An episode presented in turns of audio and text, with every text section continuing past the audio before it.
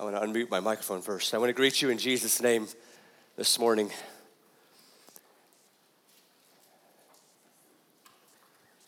I hope you found him as I have, a gentle shepherd who's leading you and wants to lead you, desires to lead you. I'm grateful that you're here this morning, and I'm grateful that I can be here this morning. I would ask your prayers. I would always ask your prayers. But I would ask your prayers this morning, especially, I'm fighting some congestion, so my nose is running a bit. And as you guys know about me, probably, I tend to get emotional sometimes and it makes the nose run even more. So I'll do my best not to be blubbering mess up here this morning. I do think it's going to be one of those mornings, though.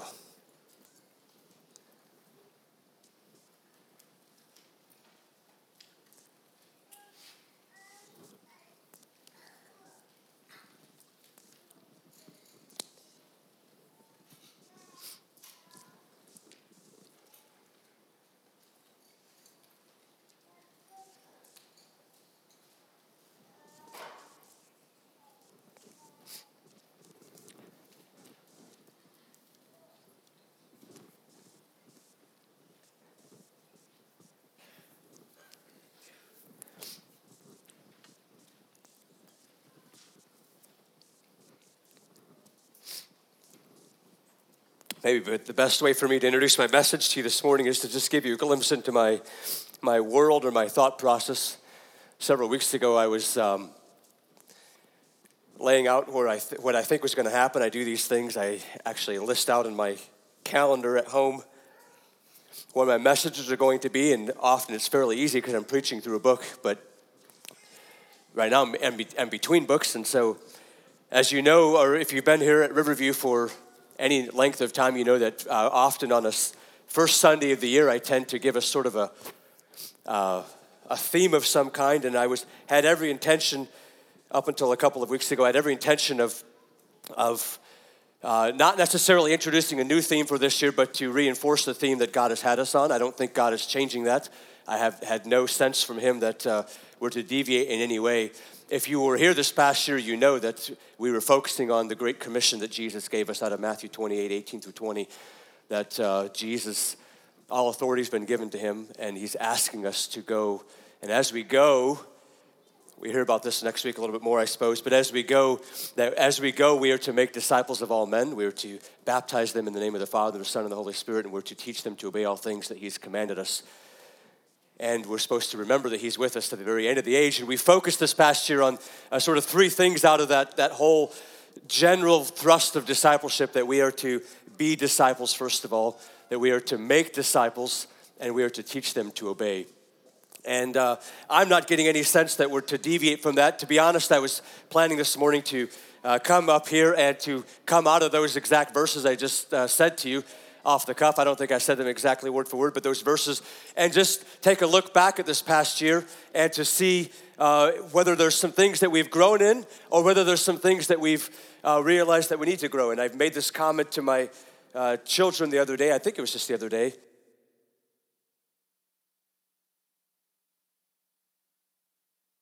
That this curious thing happens that the older I get and the more that I know, the more that I uh, understand about things, the more I know that I don't know, and the more that I realize I have to learn yet. And in some respect, this past year has been a bit like that, right?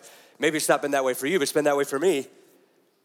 I've been a pastor for, I don't know what it is, 2006. What is that, 16 years?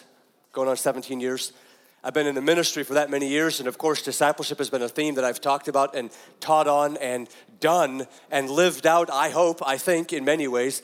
And yet, this past year has made me realize that there's so many things I have to learn still about that. I think there's some things I've grown in, but there's some things I've realized I have so much to grow in. Anyway, I was going to do a message like that, and uh, Joe and I, your associate pastor, I was going to look for him right here, but he's not here right now, so I'm hoping he's praying for me somewhere. Um, uh, maybe bailed on me. I don't, I don't think that. I think he's praying for me somewhere.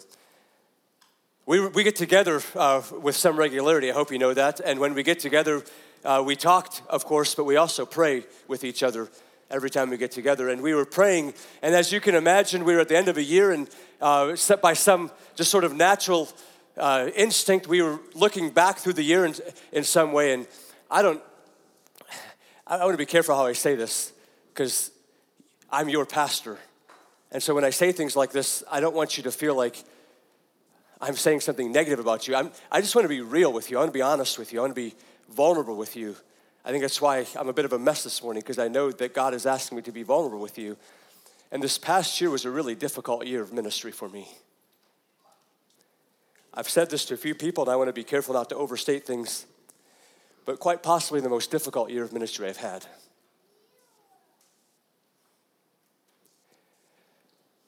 A lot of disappointments,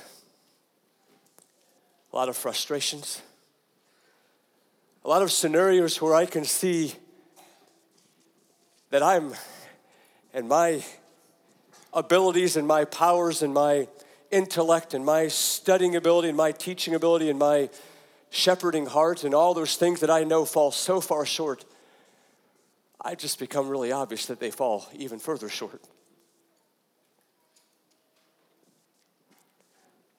I don't think I need you to, I don't need to tell you some of these things. But people that I count as my friend, that Heidi and I counted as our friends, were in our care group and watched their marriage disintegrate in front of us. And there was nothing I could do. And that was really hard. And it still is really hard. And knowing I did some things incorrect.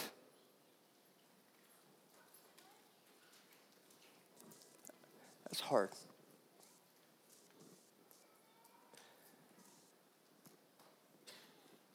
Coming to a place where a man that I've walked in ministry with for years, and we come to a place where that ministry doesn't go on. That's really hard. And I've said it up here, and I cried when I said it, and I'm going to cry again this morning. It's still hard.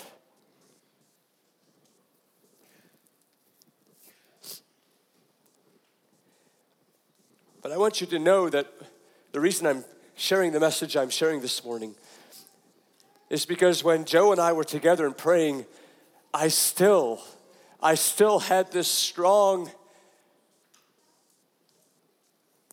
sincere desire and knowledge and feeling and perspective that I was thanking God for the people that are here at Riverview. All of you. I was thanking God for the good things that are happening. I was telling God that I'm so thankful that there's people here that want to follow after Him, that love us and that support us, and maybe don't always agree with us and still are our friends. And I felt, I sensed the still whisper of my gentle shepherd that said, You need to tell your people that. I understand that as much as this has been a difficult year for me, I'm sure that you guys feel some of those un, those things that are unsettled too, right? How can a marriage just disintegrate? I just mentioned two things, and those are two big things. And I'm not naive to the fact that there's a whole bunch more people sitting here that have had some very difficult things happen this year that I felt really helpless in changing or helping out with and made mistakes in and probably made some things worse. But I just sensed the Holy Spirit telling me that I need to let you know those things. And so at that moment after I talked with Joe following that time of prayer, we prayed for it about it for a couple more days. And we agreed that this morning, instead of preaching a normal message that I would preach, I should just share my heart with you all. And so I'm going to.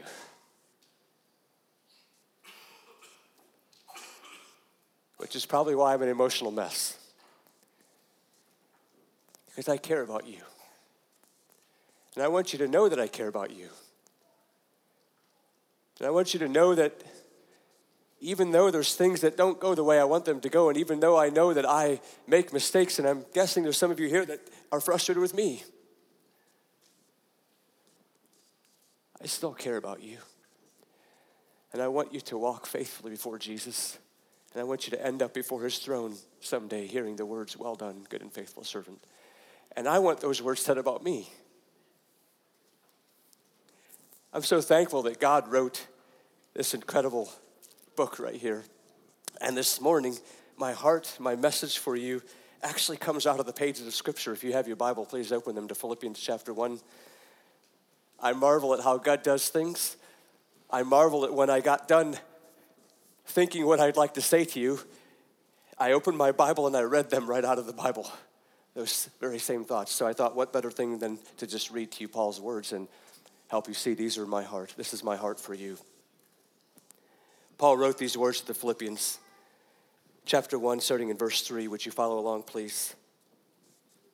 I thank my God I thank my God in all my remembrance of you, always in every prayer of mine, for you all, making my prayer with joy because of your partnership in the gospel from the first day until now. And I am sure of this, that he who began a good work in you will bring it to completion at the day of Jesus Christ.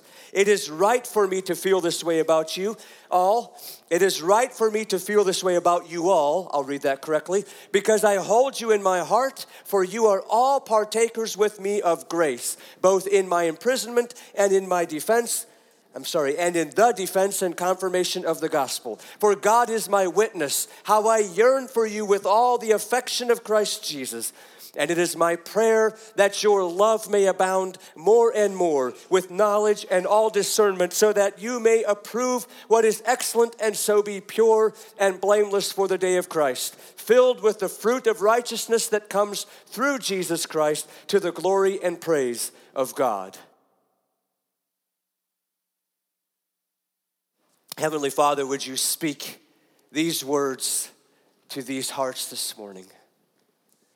May you plant them deep. May your presence mean so much more than even my words. May what you have to say about this group of local fellowship believers of Jesus Christ, followers of Jesus Christ, may what you have to say to them and what you uh, think about them and what you have, the, the, the things you want them to know, may, may that carry even far more significance than even my own heart for them this morning. Thank you. You alone can do this kind of work, God, and I want you to do it this morning among us. In Jesus' name, amen. So I'm just going to jump in. There's two, really kind of two ways I want to split this apart. They come right out of the text and they match what I want to say for you. The first is I want to share my heart towards you. It's the, my heart of how I feel about you, my heart towards you. I, I wish, I really wish that every single person that counts Riverview their home would be here this morning so you could hear these, these words. Four times in these verses, Paul uses the phrase you all. He uses that word so that it, they know it's encompassing. It's to every one of you. It's not to a select few. I understand our church has grown. It's not that big this morning, but our church has grown. And so I'm not able to have the kinds of relationships that I used to have with just about everyone in the church. That's, that's hard for me sometimes to know that there's people that uh, I haven't talked to in weeks and they come to church here, and I'm their pastor. That bugs me. Part of it's just the nature of how it works, right? The church grows, and I, I, it's impossible. It's one of the things that God is dealing with me inside of me is, to know, is to help separate like me from what God is doing among you. God is capable. I have no doubt about that. And God has brought you all here to be the church with each other. I thank my God put those verses up there. I thank my God. This is my heart towards you. I thank my God in all my remembrance of you, always in every prayer of mine, for you all making my prayer with joy because of your partnership in the gospel from the first day until now. I don't think this will take very long, but real quickly as I walk through that, I want to highlight just a few words that I want to emphasize to you this morning as, uh, as I bring this, this message to you, my heart towards you. First of all, I want you to know that I do thank God for you. I already said it, but I do thank God for you. I do it all the time. Joe can vouch for that if you want to ask him about that. And even other times, I'm so grateful for the people that God has brought here to this local body called Riverview. I'm amazed I'm amazed many times at the variety and at the sincere heartedness and at the variety of giftings that God has brought. You know, sometimes it's easy to get frustrated because, let's just be honest about things. I told you I'm going to be vulnerable with you. Sometimes it's frustrating because I have one of you comes from one corner and says, Here's something that is concerning to me and it needs to be worked on. and it's probably true. And then if somebody come from this corner and says, here's something that needs to be worked on because it's bugging me and it's not how it should be, and it's probably true. And those two things aren't the same thing at all. In fact, they may be something completely unrelated. And at times that causes the feelings inside of here to go, oh, what am I supposed to do? I can't keep them happy, I can't keep them happy. And I want you to know that's not how I operate my life. I try not to in keeping you all happy. But I also want to be honest with you. It's probably one of my biggest weaknesses. I don't like when people aren't happy with me.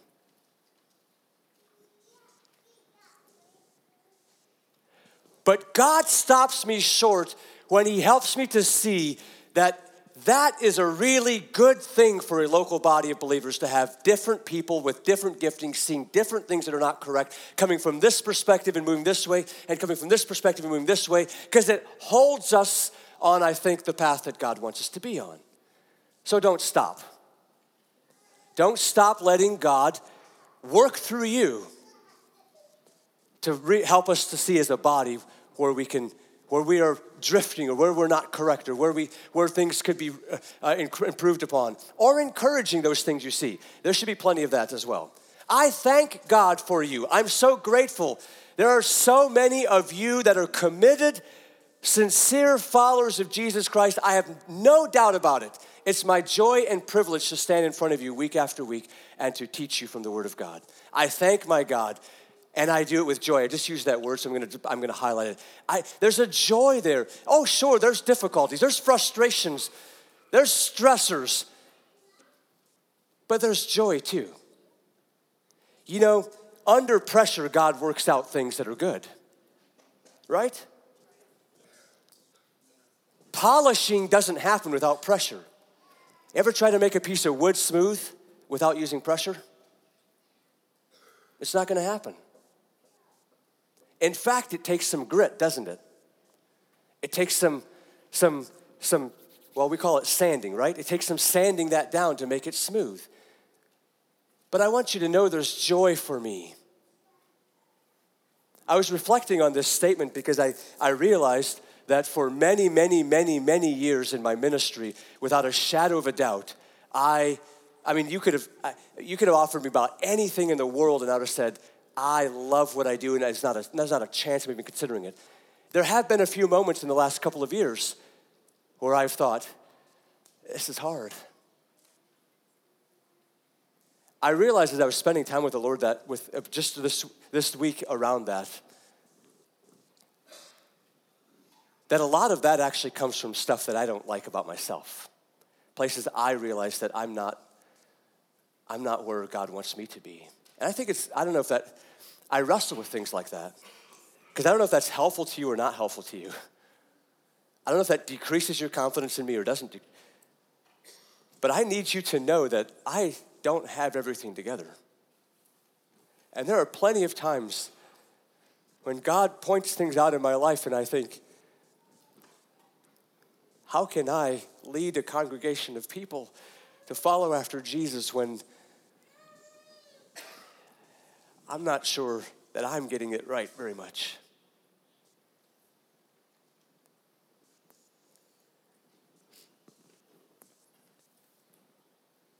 I think there's a larger lesson inside of here for me and maybe for you this morning. That this is what God does. These are the reasons I said these words to you yesterday, Joe and Rachel, as we put this tiny box in the ground that almost takes your breath away to think about how tiny it was and how this could be. There's a lesson there that somehow in the middle of hard, difficult things that this is only what God, this is what only God can do. That there's joy, and there can be joy inside of that. As you see God and you sense His nearness and His, His, His undergirding grace. And you see that there's, there's no way that I'm going to make it through. There's no way I'm going to navigate this situation correctly apart from Him. And there's something that's life giving about that. It's actually the exact opposite of what we think as humans, right? It's the exact opposite of what we think. We think that we're going to be the most satisfied and happy when we have everything under our control and we're confident that we can do this. And somehow, in God's way of doing things, it doesn't work out that way. It works out that when we are I mean, it shouldn't be a surprise to us because it's exactly what, what God, what Jesus said to Paul, right? It works out that when we are weak, that's when he's strong. When we're hurting, somehow there can be peace inside of there. When there's hardship, somehow there can be joy in that. It is my joy to be your pastor, and I want you to know that. And one of the biggest reasons that I always come back to is this. I think from the get go, you, hopefully you know this about me, but I get, a, I get an incredible opportunity to speak in a lot of different scenarios and situations. I've, I've taught in a lot of other churches. Most of them have been in our conference, but in a few other engagements as well. I've talked to a lot of pastors, even if I don't speak in their churches, I talk to a lot of pastors. It's one of my favorite things to do is to, is to find out from them what's going on and, and hear stories from. And I want to be careful when I say this. But I've been reminded over and over and over again, and today is no different than it's been for the past 16 years. I've been reminded what a precious gift God has given the leadership team here in a body of people that sincerely want to follow Jesus and are, are, are pressing in and saying, I want the gospel to be furthered.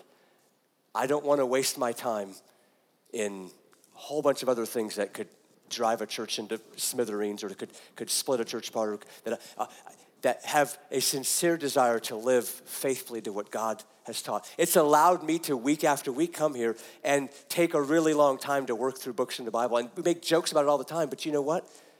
You're here week after week and you're listening. I can tell you, I have gotten multiple comments from people that have spoken here in this church and have said, preaching in your church is completely different than preaching in my own church because everyone is watching me and everyone is engaged and they're looking at me and I can tell that they want to hear what I have to say and they want to know what the Bible has to say and they want to learn about that and they want to know how to follow Jesus better. I literally, I, multiple times, I've had that feedback, and I want to say that to you as a commendation to you this morning, church. That's a good thing. It's something I take for granted because you do it every week until I go speak somewhere else. And the eyes are everywhere else, and they're falling asleep, and they're drifting off, and I, I don't so thank you. I thank my God and pray for you, and there's joy in ministry because I can tell that you are partners in the gospel with me. And I appreciate that so much. It means everything to me. Paul says it's right for me to feel this way because I hold you in my heart. It's right for me to feel this way, not just because I hold you in my heart, but because you are partakers you are soon koinonias. You are, you are fellowshippers together with me in the grace of Jesus Christ. You know, this goes beyond just being in some kind of group and we're all in this together kind of thing. We're, we're like, uh, you know, the, the, the, sayings we have out there. I want you to know this. There's the sayings we have out there like it takes a village or we're, we're, all part of each other or we have some common, some common mission that ties us together. Those things are all true.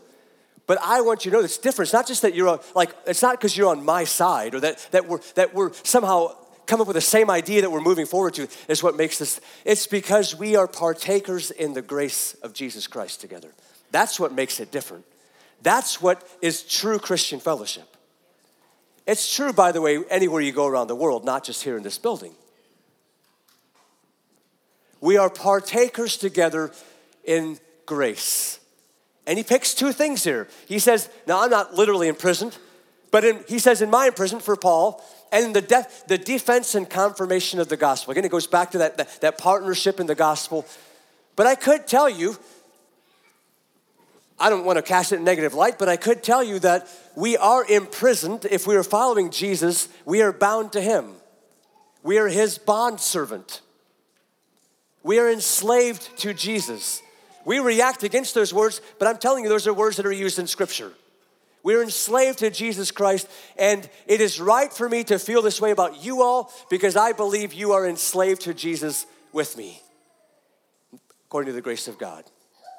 And that you are working alongside of me, defending and confirming the gospel.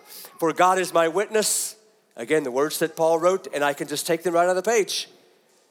God is my witness how I yearn for all of you, for you all, with the affection of Christ Jesus. Deep down, that's what that word means the innards. deep down from the bowels.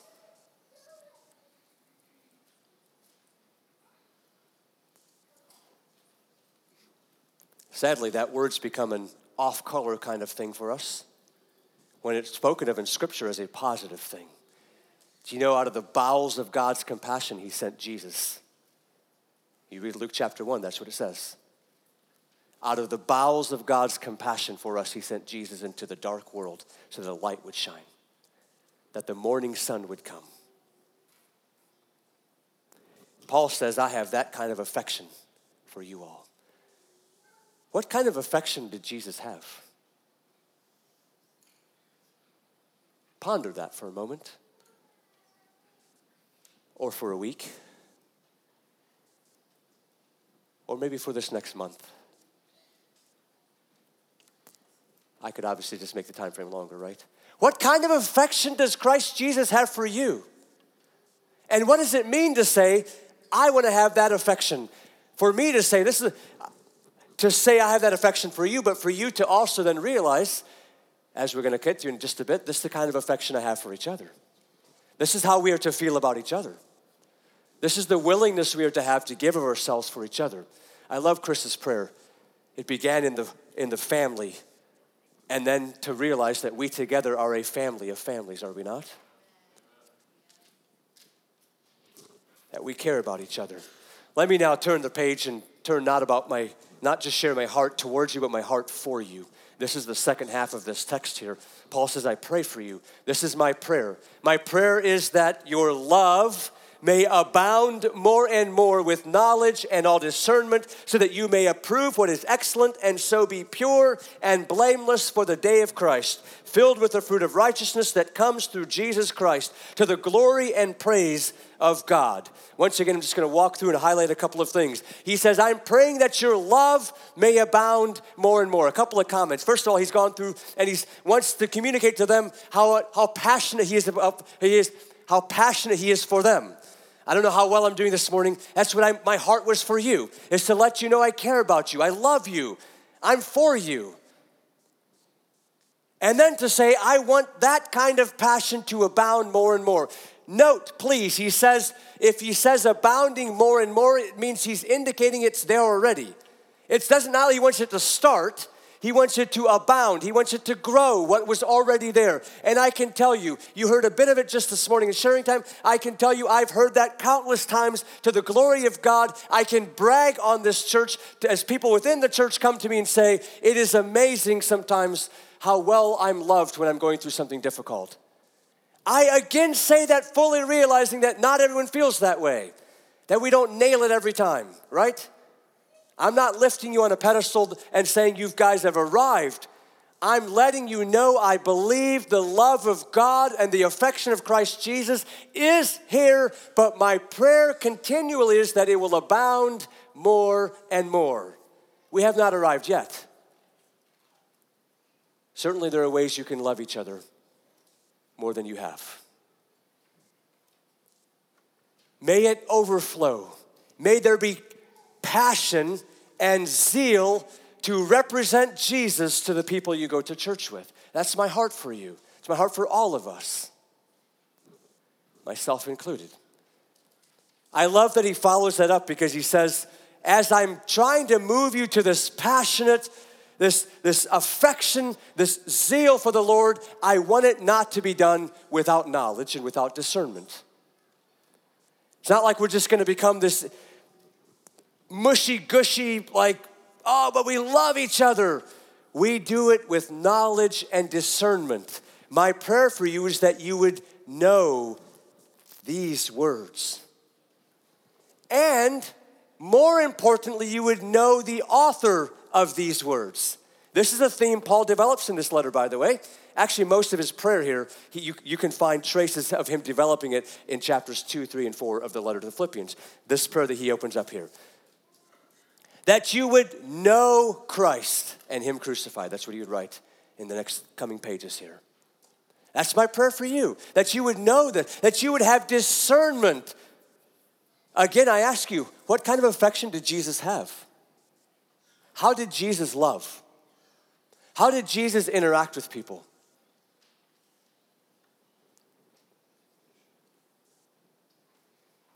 And help that inform how we do.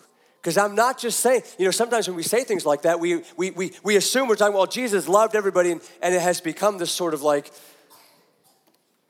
hippie gospel with Jesus just loving everyone, accepting him, it's all cool, right? But that's not how Jesus, that's not the affection Jesus had for people, was it?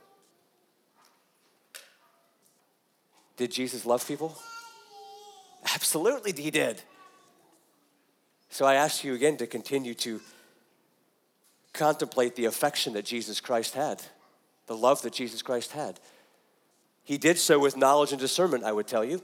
It came out of in some kind of action that when we know these words and when we know the author of these words and when we have discernment, it helps us decide how we are to interact with people. If we're to make disciples of people, that means when we come in contact with people who are not already disciples, we are automatically positioning ourselves, when we have discernment, we're automatically positioning ourselves to take, make every, uh, take advantage of every opportunity we have, knowing that the days are evil, right? That we are to season our conversation with salt, with grace, that we are to make an effort every opportunity we have to bring people into the kingdom if they're not already there.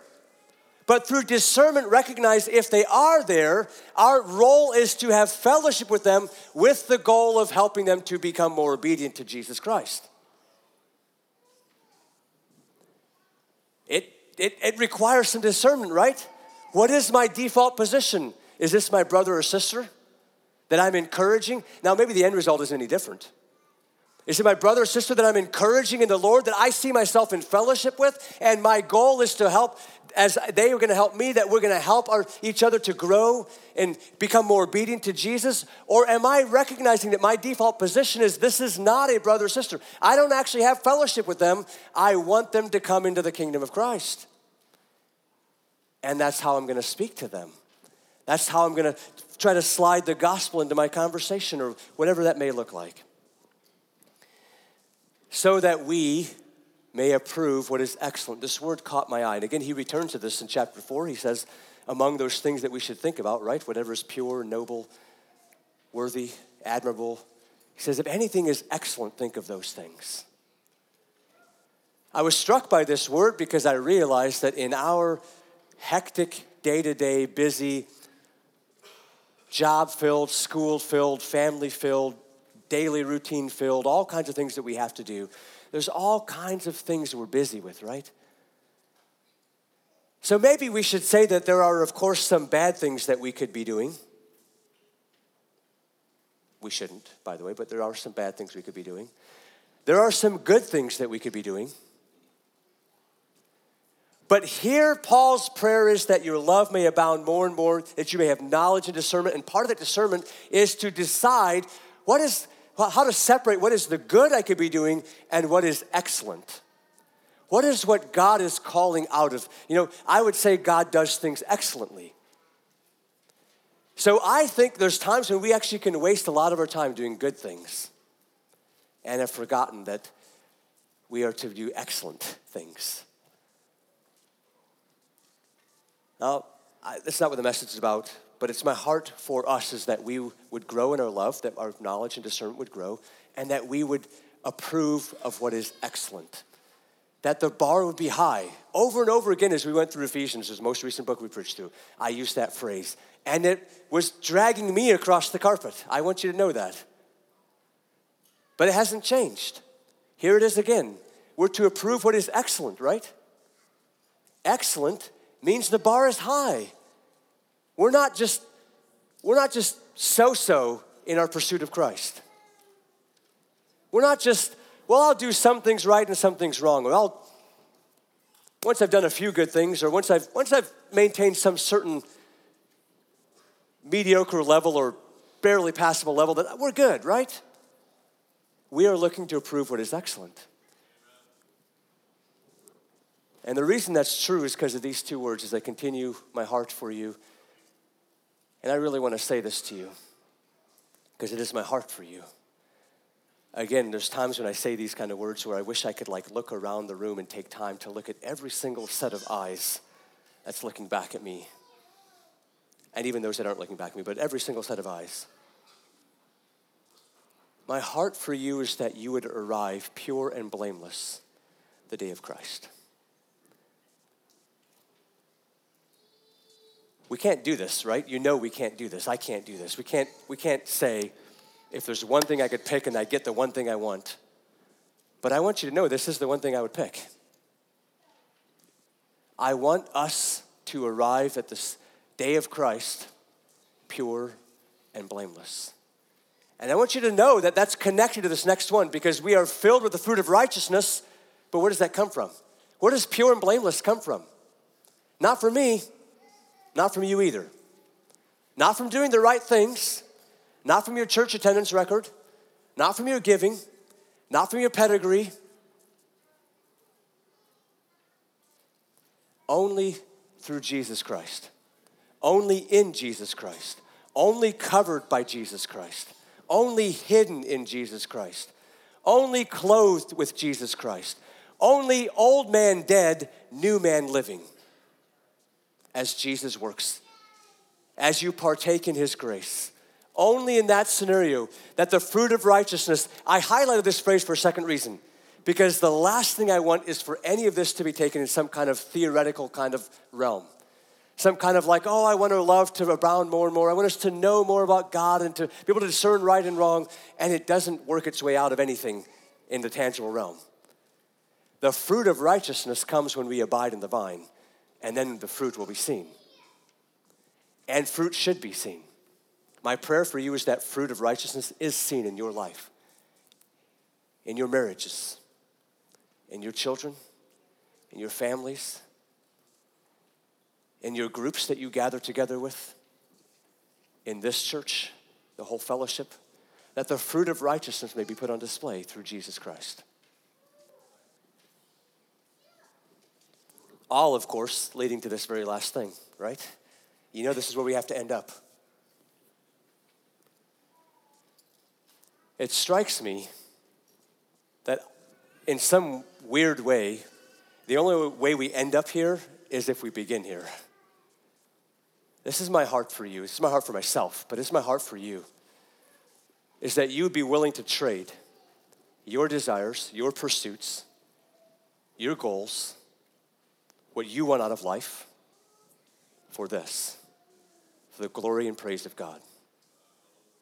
None of the things I just talked about that my heart is for you are going to happen if you don't do this. I can, I can just tell you up front. It's not going to happen. If you don't decide that I want to trade away my dreams for God's glory, that I want to trade away my pursuits, my accomplishments, what I'm after, what I want to have done in my life, if I'm not willing to trade that away for God's glory and to the praise of God, then my love won't abound more and more. Then I won't grow in knowledge and discernment. Then I won't approve what is excellent. I'll approve of what I want, right? I'll approve of what my flesh wants, of what I think is the right pursuit. I won't approve of what is excellent. I certainly won't be pure and blameless at the day of Christ. If anything, though I said this is not that kind of message, if anything, as I share my heart for you this morning, would be for you to either make the decision or to reaffirm the decision, however the case may be, either make the decision or reaffirm the decision that you want to lay down what you want out of this life and trade it for God's glory and God's praise. And out of that, the rest of it to flow. I have to make the same decision. Here's what I can tell you from the bottom of my toes to the top of my head. You notice there's one verse that I skipped. There's one verse I haven't highlighted out of the entire text. But I want to t- save this verse for last because it's where I stand with you today. My heart towards you, my heart for you. It's also where I stand on if you will make that trade. If you are willing to say, Not my will, but yours, God. If you're willing to do that, then I am sure of this I am sure that he who began a good work in you will bring it to completion at the day of Jesus Christ. That's not based on my words. That's not based on my clever preaching. That's not my, based on anything that's going to happen here. That's based on the Holy Spirit of God doing his work, on the down payment that God gave to you when you confess your faith in Jesus Christ that will keep you until that day. As long as you remain in the teachings of Christ, as long as you remain true to your faith, as long as you hide yourself in Him, as long as you continue to trade your goals for His glory. I'm convinced of this. I'm sure of this. I stand on it. It's, it is the line I want to draw in the sand and say, I'll die on this hill. And I see it in you. I want you to again hear it. I see it in you all. I see the work that God has begun and continues to do in you, and I'm sure, I'm convinced of this, that God will finish that work. That's why I can say it's my joy. It's my joy to be your pastor. God, thank you so much for this body of believers. I thank you even for the ones that are not here today. Again, was mentioned, we are missing a number of of our brothers and sisters in Christ for whatever reasons. I pray your special blessing, your presence with them, even just right now, that there might uh, just be a sense of togetherness. I pray that you would bind us together in your grace, that your grace would uh, be effective and active among us, not just to bring salvation to us, but to teach us, to discipline us, to live godly, upright lives, to say no to uh, sensuality and to ungodliness, but to live godly, upright lives in this present age and while we wait for you to return, Jesus. I pray that you would, in and among us, God, through your Holy Spirit working, that you would grow and, and, and, and make your, the, the love of Christ Himself abound more and more in us with knowledge and all discernment. So that we might approve what is excellent and be pure and blameless at the day of Christ.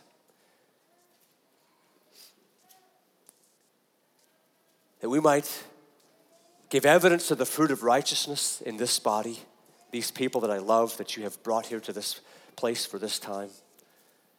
That there might be fruit of righteousness that comes through Jesus Christ, all to the glory and praise of you, God, for you are the one who does these things. Thank you, God, that your Holy Spirit is able to strengthen my feeble words. Thank you that we can count on you. I thank you that you are able that I'm convinced that you are able to keep that which we've committed to you until that day. I pray this in Jesus' name. Amen.